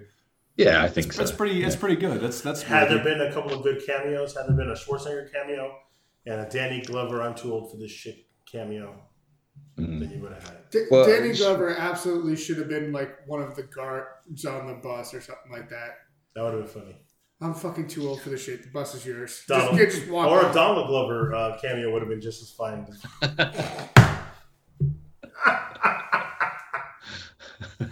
I want to take a picture of, of, of Jared's face right now, just so you can put it up.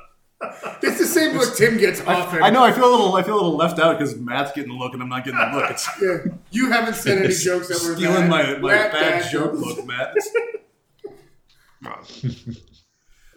All right. Well, uh, yeah. What about you, Vance? You you generally pretty happy with this movie? Yeah, I, I, I was I didn't have much expectation going into it though, so I don't think any of us had much expectation going into it, other than it's Friday night. We'll get out of the house and go watch a movie. And I, you know, for me, I, I will say I was surprised at how much I enjoyed it. I did not think it, I thought it was just going to be a shit show, shitty movie that we were going to make fun of. But really, it was pretty enjoyable for you know the two hours we were in there. You know, it it, it was decent. Like I, I don't have any issue with it. I I'd watch it again if it was on like HBO or something and I had nothing better to do. I'd watch it again. I want to watch it again to get those jokes down. You think this this movie will become sort of a touchstone for for kids who have no. Asperger's syndrome, Tourette's? You're making a big jump there. I there. think. What I'm just I'm just I'm just, I'm just throwing it out there. Good. Like unless unless they uh, in the reboot in the whatever what they do next after this, the dad gets the suit and the son grows up a little bit and he's the he's the one that teaches the dad how to use the suit because he's he's got the to interpret what, it what do they call it in translate Spider Man? The guy in the chair. Yeah. Yeah. Oh, that's right. Yeah, that's good. Yeah. Now, if it's a father son thing, that's gonna be kind of that could be kind of cool. Yeah, I just don't see it as a touchstone movie for autistic kids. You know, the other issue is, is I don't know if this movie is too too sensory overloading for a lot of autistic kids. Oh, that's K- children with autism. Well, you can't really show this movie to kids. I- really? Is that is that? No, you're right though. It's a, it's a little. It's a lot of. Yeah, they, I mean, they went hard R on the language and and I mean, it's Predator level Violence. violence. But, but you just just the, just the, the lights and the sounds and stuff. a. You know. Mm. Yeah, but but man, don't go fuck yourself was such a good line. Yeah, that was a really that was good line. probably the best line in the whole movie, full of pretty solid jokes and one-liners. Yeah. Cool. All right. Well, if, I think uh, if that's it, we could we could probably wrap up, unless you guys have got any other predator-related uh, topics. Yeah, I think we're good. Alrighty. Well, in that case, uh, you can follow us all on Twitter, starting with the show at Unfunny N Tangent. Uh, I am at Greig T13. Tim is at Tim Agne and also over at attackofthedad.com. Jared is at SuperJew75. Mateo is at Matt underscore Morales. And Vance, you're at Run In with Scissors. Is that right? Correct. Yeah. And I think uh, he as has always, a new Twitter account to my Canadian girlfriend. It's on that one as well. Jesus Christ. but uh, yeah, we'll check that out. And uh, as always, all roads lead to at the steel cage. Uh, unfunnynerdtangent.com is our website where you'll find my 40 for 40 series. Number 23 dropped this week, and it's my take on the Jeff Bridges, Robin Williams film, The Fisher King. So check that out because we're nearly halfway through uh, the 40 for 40. Uh, please leave us a review on iTunes and we'll make sure we read it on the show. And lastly, head to the steelcageshop.com to grab your Unfunny Nerd Tangent Mon Milfma t shirt. Uh, in the meantime, that's it from us. Thanks, Vance, for coming on and sharing in our predator related madness. Um, we'll look forward to getting you on again for some other topic in the future. That'll be cool, unless you've completely turned off the show with all the, the your mama jokes. But anyway. it'd be it'd be a high cha- a big challenge to repeat as many mama jokes I think in any other of the shows. Challenge accepted. That's right. There you go. Oh. Wait until Aquaman, kids. but uh, until then, this has been episode 58 of Unfunny Nerd Tangent. My name is Greig, and for Tim, Jared, Mateo, and Vance, thanks so much for listening. And remember, kids, if it bleeds, we can kill it.